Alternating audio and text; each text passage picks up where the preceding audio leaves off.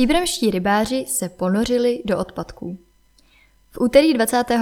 května odpoledne se členové příbramské organizace Českého rybářského svazu a dobrovolníci účastnili brigády s cílem úklidu Vysokopeckého rybníka.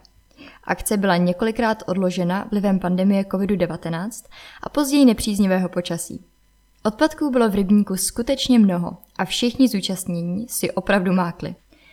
Řekl za Český rybářský svaz místní organizaci Příbram Petr Doležal. Odpad byl následně odvezen do sběrného dvora v Příbrami.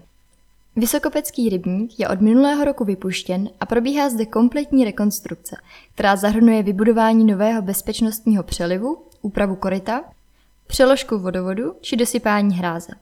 Rekonstrukce vodního díla by měla skončit v únoru příštího roku.